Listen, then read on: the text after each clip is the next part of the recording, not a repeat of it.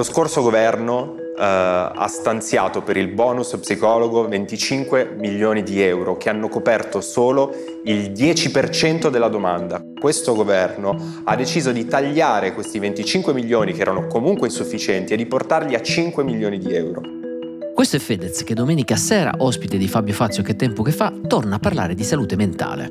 Quindi io quello che vorrei chiedere sommessamente al, al Presidente del Consiglio Giorgia Meloni e a Giorgetti è non tagliate questi soldi nella nuova finanziaria perché significherebbe sputare in faccia delle famiglie che ne hanno bisogno. Fedez lancia un appello al governo, si inserisce ancora una volta nel dibattito politico e lo fa nel pieno dell'approvazione della legge di bilancio parlando di un tema molto caro, la salute mentale e quindi il famoso bonus psicologo.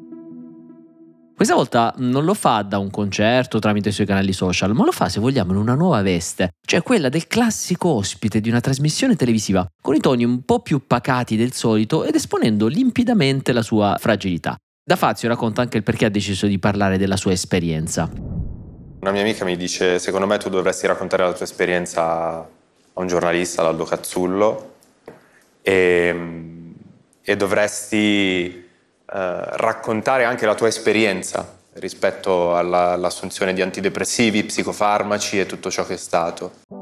Quindi Fedez parte dalla sua esperienza personale, cita i dati problematici sulla salute mentale e poi chiede al governo di non tagliare ancora i fondi per il bonus psicologo. Ecco, oggi approfondiamo proprio il bonus psicologo, dandovi una notizia, esiste ma solo sulla carta. Parleremo poi dei video degli ostaggi diffusi da Hamas e di un reggiseno molto particolare fatto da Kim Kardashian. È ora che le storie abbiano inizio. Ciao, sono Francesco Giano e questo è Closer, l'attualità e i suoi protagonisti visti da vicino.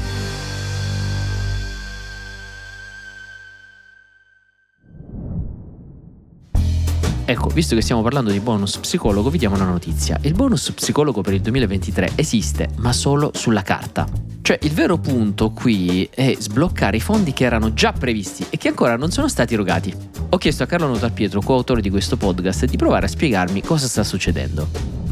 Il bonus psicologo è stato introdotto nel 2022 con il decreto mille proroghe durante il governo Draghi. Inizialmente erano previsti 10 milioni di euro, poi aumentati di altri 15 ad agosto. Il problema è che questi fondi erano temporanei solo per il 2022. Come funziona il bonus psicologo? Si fa domanda, se entri nella graduatoria dei beneficiari ti viene riconosciuto un bonus di massimo 50 euro a seduta per un massimo di 1500 euro totali da usare direttamente con i professionisti che hanno aderito all'iniziativa.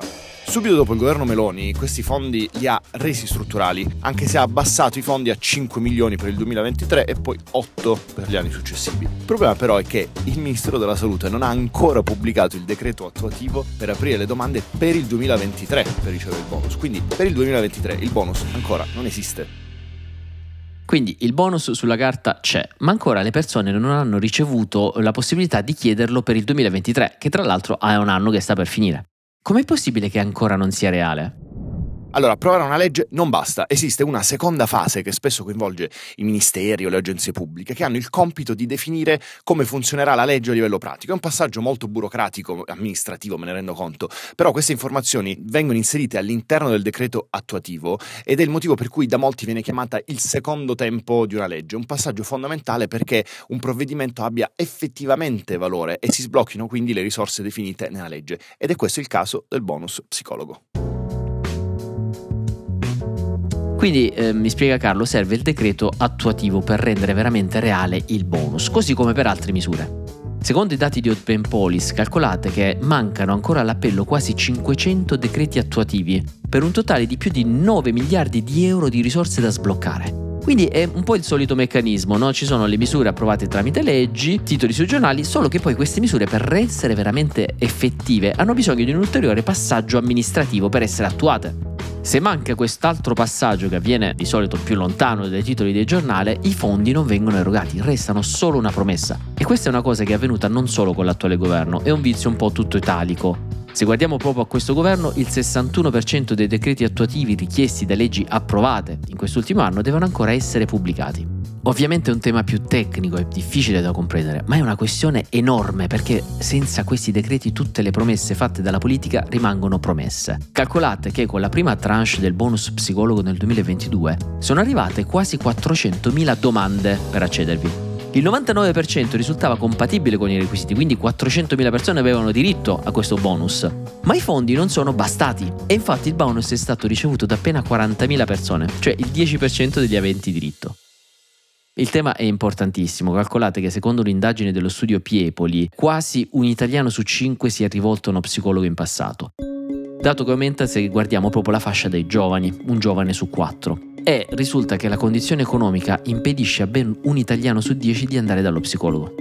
Secondo il report di AXA uscito proprio nei giorni scorsi, il 48% degli italiani si sente solo, è il dato peggiore in Europa. Solo il 18% degli italiani dichiara uno stato di pieno benessere, tra l'altro un dato in calo rispetto all'anno scorso quando era il 25%. Il um, disturbo mentale più diffuso a livello globale è lo stress. In Italia è avvertito dal 56% delle persone. Sono dati e numeri che fotografano un problema enorme che la politica deve affrontare in modo serio, non solo con un bonus, specie adesso che ne stiamo parlando dopo la pandemia che il tema è sempre meno tabù. Ecco, partire dal bonus però e renderlo concreto già non guasterebbe.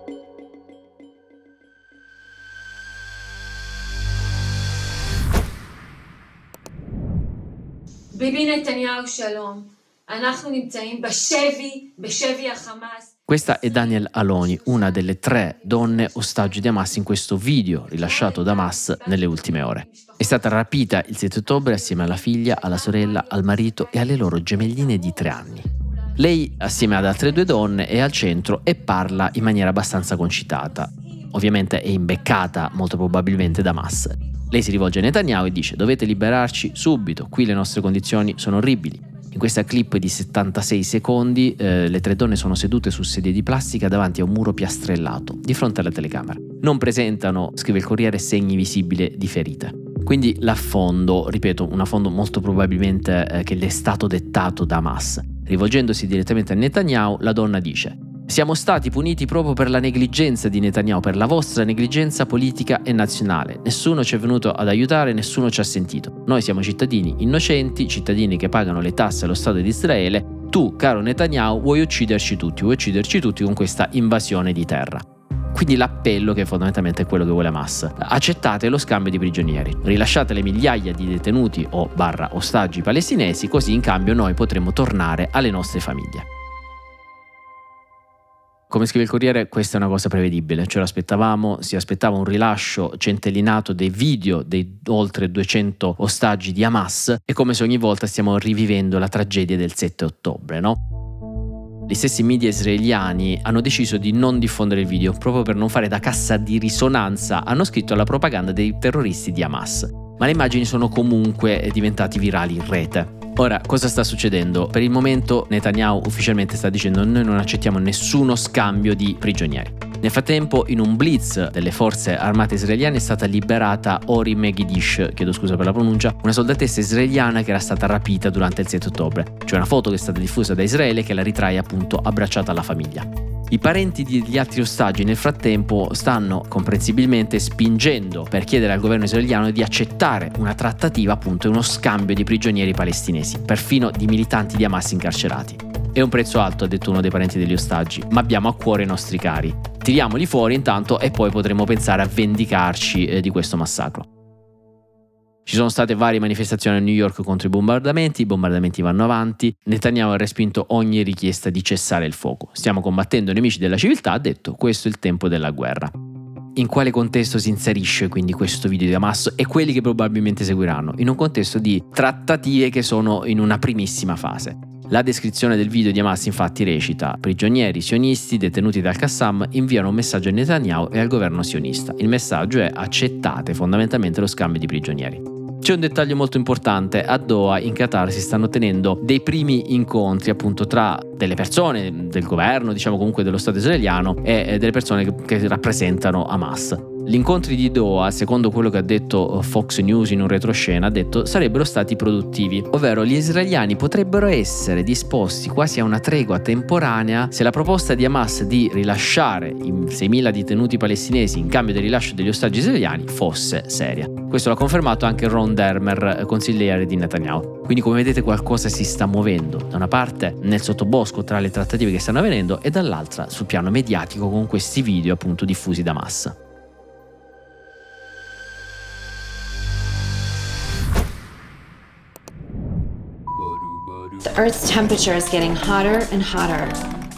Questa è Kim Kardashian seduta a una scrivania con fare abbastanza ammiccante che dice testualmente La temperatura della Terra si fa sempre più calda, il livello dei mari si sta alzando, i ghiacciai si stanno ritirando. Io non sono una scienziata, ma credo che ognuno possa usare il proprio talento per fare la sua parte.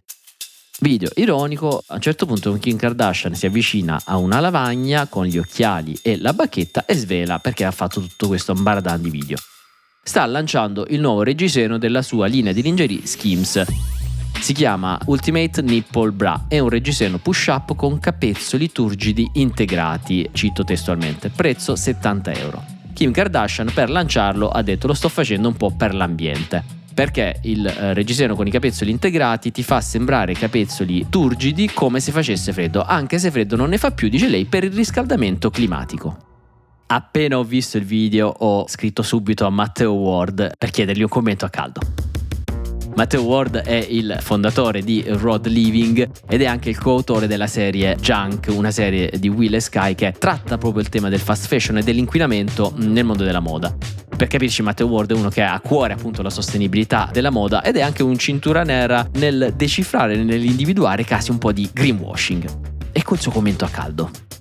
Ciao Fra, allora guarda ho visto il video ed è paranormale. Allora, diciamo che l'ecoansia si può manifestare in tanti modi. Per Kim Kardashian e il team di Schemes si manifesta nel timore di eh, non avere più capezzoli turgidi in un mondo sempre più caldo.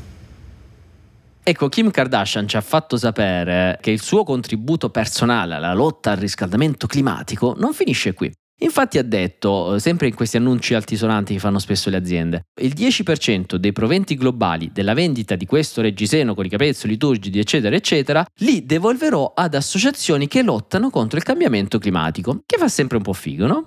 Allora, dove sta il problema? Allora, partiamo da un dato, l'industria della moda è una delle industrie che contribuisce di più in realtà al cambiamento climatico. Per cui l'idea di proporre nuovo prodotto di cui nessuno ha bisogno, come soluzione per risolvere questa, questa problematica ambientale estremamente, estremamente grave è di per sé già qualcosa che non sta in piedi tanto passaparola, video già diventato virale, tanta pubblicità per la nuova linea di eh, Kim Kardashian, calcolate che il post ha già 2 milioni di like, ma c'è un problema. Più del 70% delle fibre che vengono oggi utilizzate per produrre vestiti sono di origine petrolifera petrolio, nylon, sono tutte fibre plastiche il cui processo di lavorazione eh, emette tantissimi gas serra. E di cosa è fatto il reggiseno di Skims? È fatto esattamente di quella roba lì, è fatto di nylon, è fatto di spandex, quindi è un reggiseno che, che, la cui produzione di ogni singolo oggetto va ad avere immediatamente un impatto negativo sul clima, contribuisce immediatamente a rendere il mondo sempre più caldo, per cui il progetto doppiamente non sta in piedi. Ecco, secondo la piattaforma Good You, che è una piattaforma che valuta la sostenibilità dei brand, come scrive Repubblica, questo marchio di Kim Kardashian, che adesso sta dicendo di voler lottare contro il riscaldamento climatico, eccetera, eccetera, fornisce informazioni insufficienti su come riduce il proprio impatto sulle persone, sul pianeta e sugli animali. Infatti è valutato dalla piattaforma complessivamente come un marchio da evitare, quindi come un marchio che non fa tanto bene al pianeta, ecco. Questa secondo me è una storia esemplare, una di quelle che tanto mi appassionano, che riguarda appunto il cosiddetto attivismo dell'influencer, in questo caso l'attivismo dei brand o pseudo-attivismo dei brand, che in realtà diventa più performance e più una maniera elegante per fare PR e per farsi pubblicità. Lascio il commento finale ancora ad un frizzante Matteo Ward. Trovo il tutto non solo assurdo, al limite proprio del, del paranormale, del, del legale, diciamo Credo che con la produzione di questa collezione il mondo in realtà diventerà sempre più caldo. E con questa noi finiamo. Adoro quando mi date feedback e correzioni. La correzione di oggi è arrivata da Viviana. Viviana ci ha scritto su Instagram a proposito della puntata di ieri in cui parlavamo del caso Sumaoro. Io dicevo Sumaoro è un deputato del PD, è sbagliato come mi fa notare giustamente Viviana, Sumaoro è stato eletto con l'Alleanza Verdi e Sinistra e poi è passato al gruppo misto, quindi il gruppo in cui non c'è appartenenza a una lista particolare. Grazie mille Viviana, continuate a scriverci feedback, critiche, tutto quello che non vi piace e anche magari quello che vi piace e noi ci sentiamo alla prossima puntata. Closer è un podcast di Will scritto da Francesco Giano e Carlo Notar Pietro. Cura editoriale Francesco Zaffarano. Post produzione a cura di Cora Media. Supervisione suono e musica Luca Micheli. Post produzione e montaggio Emanuele Moscatelli. Coordinamento di post produzione Matteo Scelza.